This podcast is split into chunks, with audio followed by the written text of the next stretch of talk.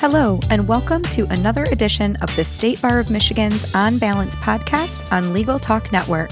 I'm Molly Ranns. And I'm JoAnn Hathaway. We're very pleased to have Dennis Kennedy and Tom Mighell join us today as our podcast guests to talk about collaboration tools, technologies, and tips. So, Dennis and Tom, would you please share some information about yourselves with our listeners? And Dennis, we'll start with you. Well, it's great to be here, and uh, and I'm a relatively new member of the Michigan Bar, so this is especially exciting for me. But uh, I've been a, a, lawyer for a long time, retired as in, in-house counsel at uh, Mastercard, and my retirement has now taken me to both Michigan State Law School and University of Michigan Law School, where I'm doing some teaching, and I'm currently the interim director of Michigan State's Center for Law, Technology, and Innovation. And I've been involved in the world of, of legal technology for, for many years uh, and written, podcasted, blogged, and done about everything else in in terms of uh, communicating about uh, the role of technology in the practice of law, including just starting to do some TikTok videos. Hi, JoAnn and Molly. My name is Tom Mighell my day job, I'm a, I'm a lawyer by trade. I was a lawyer for 18 years, but I've been a consultant now for about the last 10 years. I work for a company called Contoural. We are an information governance company. We help organizations get control over their records and information. Like Dennis, have been doing lots of writing, lots of podcasting, lots of speaking on legal technology over the years. The only thing that Dennis left out is that we are both the co-hosts of the Kennedy Mighell Report, a podcast on legal technology with an internet focus uh, that we put out uh, usually twice a month. And happy to be here. Great. Thank you both so much for joining us. Tom, let's start with you. Are collaboration tools just for large firms? Well, absolutely not. And and it, that is a I think a misconception when lawyers who may be solo or small firm think about collaboration tools. They think, well, I don't have anybody to collaborate with. But think about that seriously, do you have anybody to collaborate with? If you have one client, you're collaborating with them. If you have the courts, you're collaborating with them. If you have an assistant in the other room, you collaborate with them. Collaboration is really the idea of working with another person or people towards a common goal, whether that's on a case, on a transaction, on some other project that you have. So the number of people don't really matter for collaboration tools to work. It's just really how you get them to work and the specific tools that you have to use.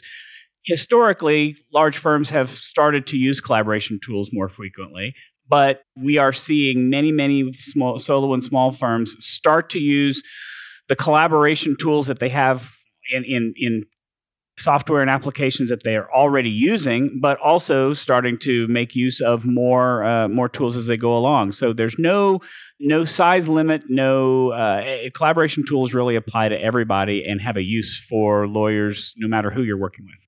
Yeah, I, I just want to second what Tom Tom said that a lot of times you think, well, I need something that's specifically this collaboration tool or the set of tools or a suite of tools, and it's going to cost millions of dollars, and only only large organizations or large firms can do. But some of the most exciting stuff that's happening, and some of the the, the things that uh, clients really appreciate, it's happened at the small firm level using very simple tools that are readily available and are also super easy for for for clients to use. And so we do like to say that that law is by its nature a very collaborative profession. And and so i think that once you kind of step back and say what is it that we really do and who all do we work with? you start to see that you are using collaboration tools even if you don't define them as that. But it also shows you uh, some of the opportunities out there Thank you. And Dennis, if you take the lead on this, what have you learned during the last year and a half working from home? I've learned a couple things. So one is I really enjoy working from home and I really don't miss working the open office space I used to have at uh, at Mastercard. But I think what we all have learned is that the tools and the, the internet infrastructure has evolved in such a way that we're now that we maybe uh, just thought were barely possible a while back. So we're now on this this video call. We're super uh, familiar with how to do this. It's uh, you know I tend to use Zoom uh, Zoom meetings more than regular phone calls. So we've learned that we can do this. We've learned that people can work from home. We've learned that people can have flexibility and there are tools out there like Zoom, like Slack, like Microsoft Teams that that we found we can actually work together uh, really efficiently and, and a lot of times much more effectively uh, using technology. And and to me just the fact that it's become so simple to schedule calls and find times on calendars and stuff like that all these really small things have helped us. And then i think we've also used that to look at i guess two things i would want to say. We've looked at ways to make it easier to for clients to work with us and the the number of tools to do that. And we've also kind of focused on the core thing of of what what is important to us i remember back in March of 2020 when there were law firms like designating one of their employees, a, a, staff member, of course, not a lawyer, to go into the office to to open up the mail to to get checks and make sure that bills were were being paid. And now you see this movement to online payments, client portals, those sorts of things has really started to happen. So I think people kind of said, "Hey, what would it, we sort of had the question of what happens if we actually can't go into the office for an extended period?" period of time, and that's opened the door to uh, to a lot of tools.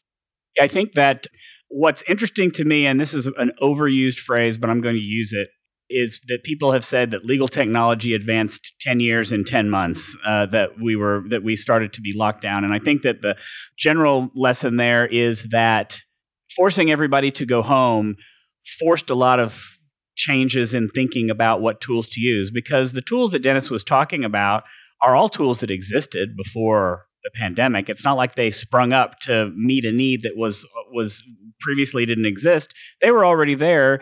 Lawyers just discovered them for the first time and started using them a lot more. So I think that that you know, the, who as it says, never waste a good crisis. It it feels like we have come a long way using collaboration tools during the last year and a half. Zoom, as we say in the book that we're getting ready to put out, Zoom became both a noun and a verb over this period of time. And um, but but also new technologies have come up. I mean, there there you noticed there some technology companies have noticed that being on a flat zoom screen waiting for one person to finish talking so another could talk is just not an optimal experience for conferences for getting together and having more social events or other type of things. So w- there's been a lot as an example a lot of expansion in what I would call the spatial audio space, where there are applications coming out that allow you to participate virtually, but you can literally virtually walk to one end of a room and have a conversation with one person, then walk to the other end of the quote room and have a conversation with somebody else. These tools weren't really in development that much before the pandemic, but now we're seeing the need of here's why needing to uh, collaborate in a virtual environment is requiring us to think of new ways to use the technology we already have. So it's I, I, as bad as the last two years have been working from home um, and the reasons why we've had to. There have been a lot of positive developments on the collaboration technology front. Tom, starting with you on this one, why are audits and client surveys your favorite tools? Well, they're favorites because because it's it's not a good idea to start thinking about collaboration tools by just saying, hey, I'm going to make Zoom my collaboration tool with my clients and be done with it.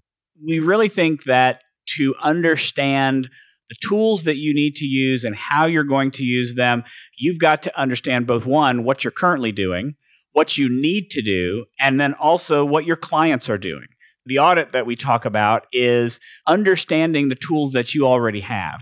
Do you have tools that are capable that have collaboration features on them that are you can share or otherwise work with other people using those tools? If you don't or if there's a lack then figure out all right what are the gaps that are missing? And can i do i need to a way to collaborate on documents? Do i need a better way to have meetings? Do i need a better way to uh, to sign transaction papers? What is the collaboration effort that i'm missing here? And then you want to turn those questions outward to your clients and say what are you using?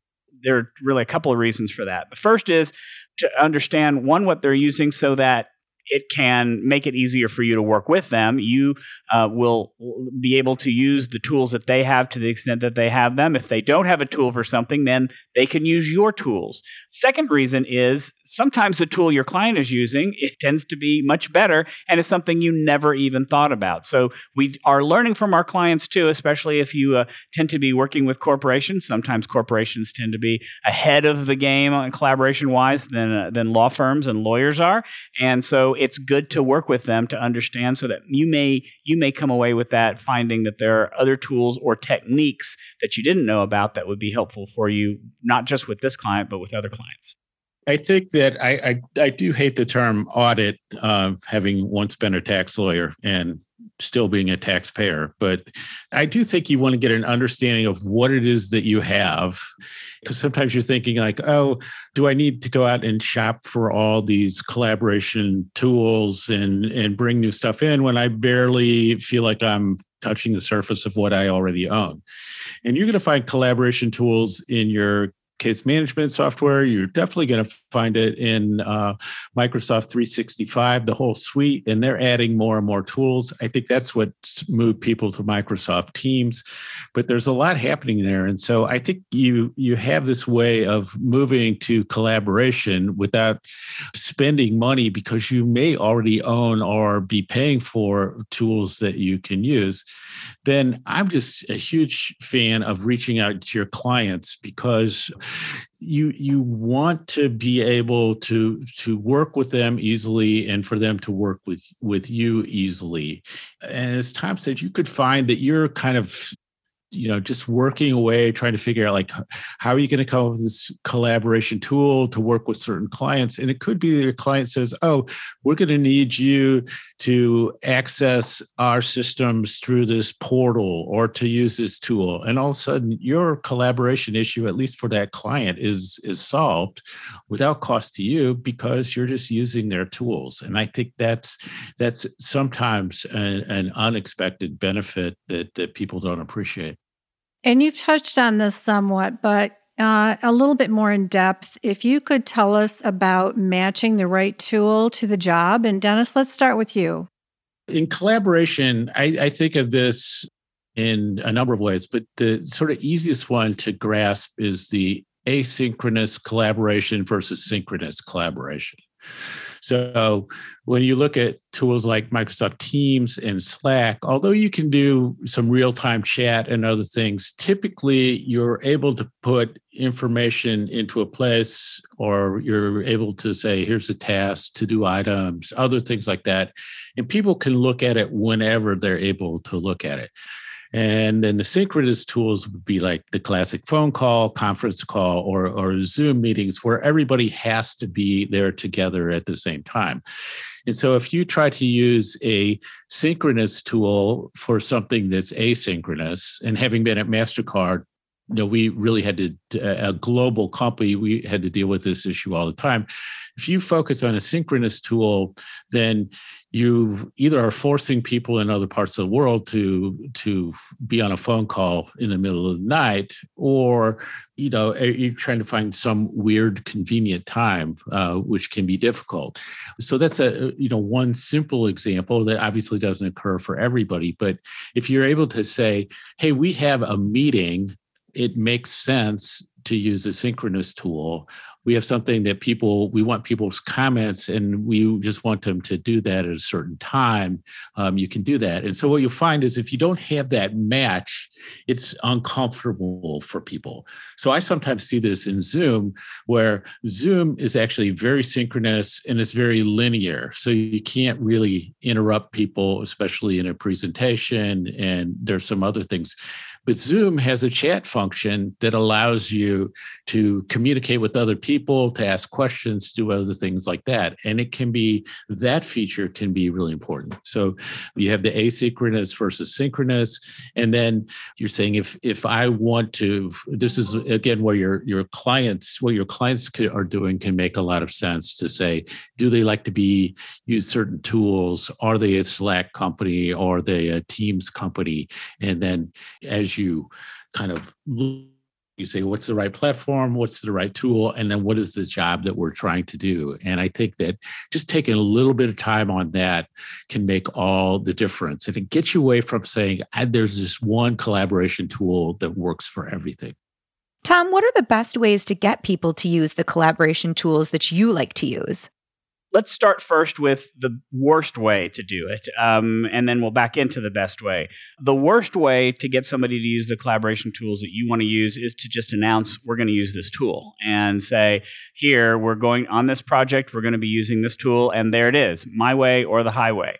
From a change management perspective, forcing a tool on someone without anything more than that is almost never a good idea. And so when you think about how you encourage others and, and, I guess encourage adoption and people to enjoy the tool that you're using, the first thing that you want to think about is is this internal collaboration or external collaboration? Are you introducing this tool to people inside your firm are you introducing it to your clients or external colleagues to do things? Because the the motions and the thinking is going to be a little bit different. If you're thinking about uh, introducing a new tool to your office then you have a little bit of lead time. You can start to introduce them and say i'd really like for us to use this. Here's why it's good. Here's the what's in it for me. Here is the, the way that we're going to use it and why it will benefit all of us having some training materials or having uh, other types of resources available so that people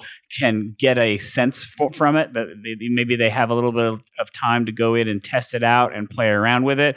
Maybe you have a training class that you introduce to people but if you've got a firm and you're thinking about introducing a new tool having a good change management process with them is i think a useful activity to have. Harder when you have a client or an external group of people that you want to collaborate with because you really can't force them to use the tool. I had this exact thing happen, not, not in a work related environment, but with a volunteer group. And I wanted to use a tool and nobody else liked it. And it generated very quickly into email uh, being the preferred method of collaboration, which we almost never like to see email being uh, a collaboration tool. So when you're working outside, it takes a little bit more uh, nuance to work with individuals to get them to you know, give them some basics. You know, training may not be the right move with clients and others, but giving them a, enough information on how to use the tool, why it will help us work together better, be better collaborators, um, either as attorney client or attorney court or colleague or others. I think it's all about communication and communicating it correctly. And it's really the what's in it for me. What, how will this make us better that you want to uh, communicate to them rather than the, we just need to use this tool or otherwise I can't work with you. That approach is, is usually a failure. And I, I, think it's good to think of collaboration as a an ongoing process um, that will evolve and uh, hopefully improve. I sometimes uh, use the word co-collaboration, which believe me has not caught on. But the idea is that we would say, you know, we might have an idea of how we're going to work together, but it probably won't survive intact once we actually start working together. And that's why the client surveys notion is really important to say, okay, let's figure out what works best. And typically you're not going to be able to impose a, you know, a tool on someone. It's going to take some back and forth and some evolution. Dennis, this can and has been a total standalone podcast, um, but can you discuss how important cybersecurity is right now? Yeah, I, I think that, and I'm teaching a class at Michigan State called Cybersecurity and, and Data Protection. So I'm really uh, focused on this topic right now.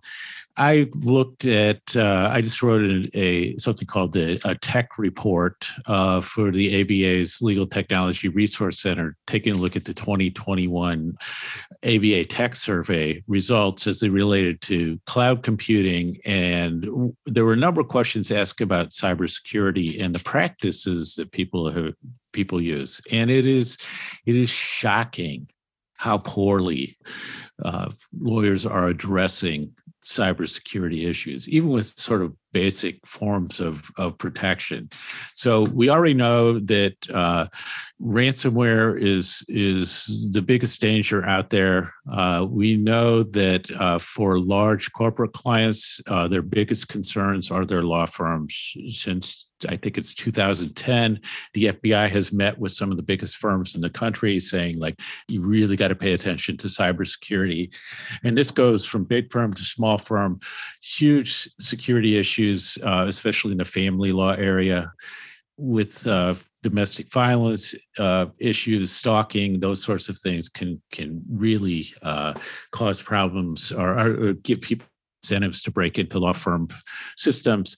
So it's really difficult to overstate how important cybersecurity is now, and and also as a country, the infrastructure is being uh, you know probed and attacked uh, from state and non-state actors, you know, as we speak. So there's a lot happening out there when you get into the world of collaboration though it, it kind of expands because then on my own. And as you say if we're standing alone we can kind of take care of our own uh, security and we can adopt best practices um, that work for us.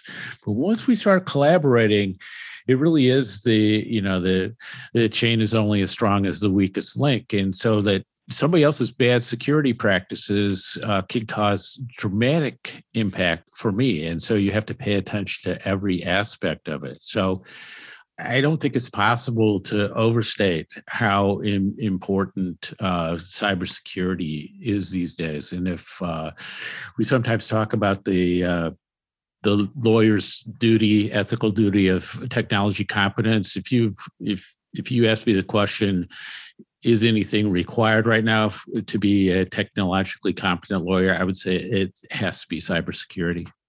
And I would add to that second piece that Dennis mentioned that I think the biggest change that came about with regard to cybersecurity over the last two years is that you know if you're working for a firm that had a you know IT department had security fairly locked down like a, you are a castle that had a moat around it and you could protect everybody suddenly you expanded to hundreds of thousands of castles all in their individual homes with individual security with individual internet connections um, with all sorts of things that uh, you know, a tech, a law firm's in, in, information security group is going to have to think about. And uh, the fact that they're all collaborating with each other has just really expanded the I guess, canvas of threats that are available because the, the, the, law firm or the security group is less able to protect that information when it's distributed like that. And that's that's why I think education is important, um, making sure that uh, the, the right technology is being used everywhere. But it's it's a it's a I can't. I, will just echo what Dennis says. It's as big an issue as ever before, and I think that a lot of the ransomware you're seeing these days is taking advantage of that expanding canvas because of working from home. All such interesting information and so helpful. Tom, starting with you, what are one or two tips that you'd like to leave with our audience today?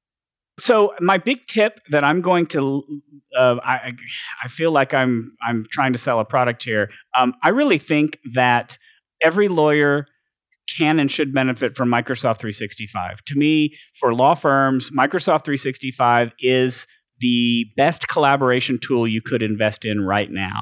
It allows you to collaborate in so many different ways. You can collaborate on documents, you can have meetings. It's all contained within that. You can communicate with people via text message. Um, it's all contained within that the universe of Microsoft 365. And a lot of organizations try to bootstrap collaboration tools by saying, I want this tool for this and I want this tool for that. Microsoft 365 makes it so easy, and it, it, it's really, you know, used to be we would complain about Microsoft's capabilities in this area, but they really have a quality product, and I, I think that's my my biggest my biggest one. Um, I think that actually, let me pause. I, I've gone a long time. Let's let Dennis give any tips he's got, and I may close out with a tip.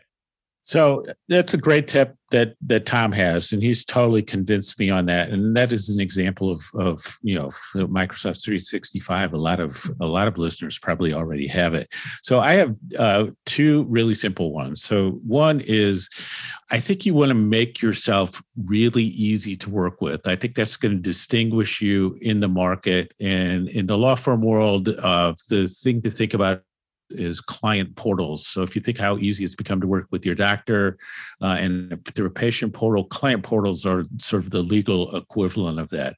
And the other one is I think you want to look at one of these tools um, that you're most comfortable with right now or that you see would have provide the most value to you or your clients and just decide that in 2022 you're going to get really good at that tool so I think Zoom is a is is a great target for that. Uh, Microsoft Teams could be another one, but just pick one of them and get really good at it. So people say, "I don't know much about this lawyer, but I know they're really good at Zoom or Teams or some other collaboration tool, and they're easy to work with."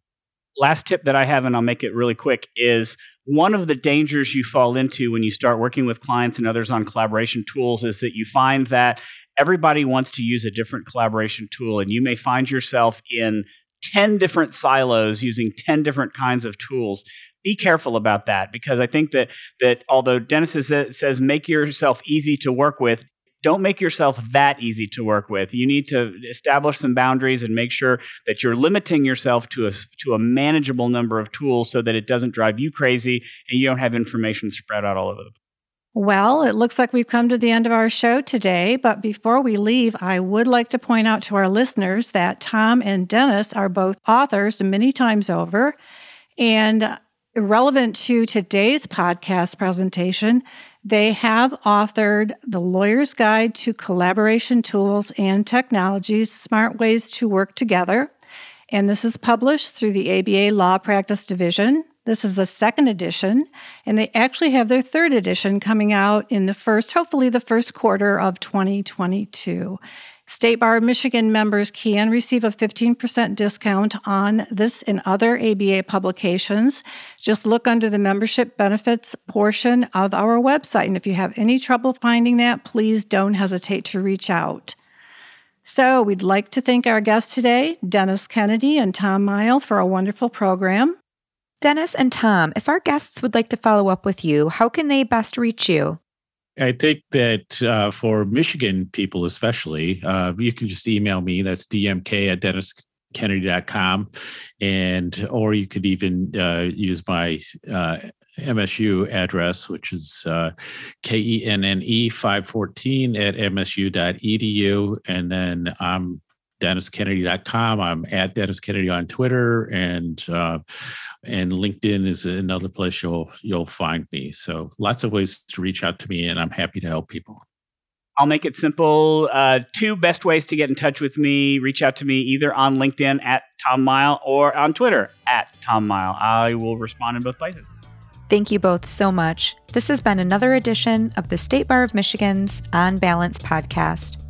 I'm JoAnn Hathaway. And I'm Molly Ranns. Until next time, thank you for listening. Thank you for listening to the State Bar of Michigan On Balance podcast, brought to you by the State Bar of Michigan and produced by the broadcast professionals at Legal Talk Network. If you'd like more information about today's show, please visit LegalTalkNetwork.com. Subscribe via Apple Podcasts and RSS Find the State Bar of Michigan and Legal Talk Network on Twitter, Facebook, and LinkedIn. Or download Legal Talk Network's free app in Google Play and iTunes. The views expressed by the participants of this program are their own and do not represent the views of, nor are they endorsed by Legal Talk Network or the State Bar of Michigan or their respective officers, directors, employees, agents, representatives, shareholders, and subsidiaries. None of the content should be considered legal advice. As always, consult a lawyer.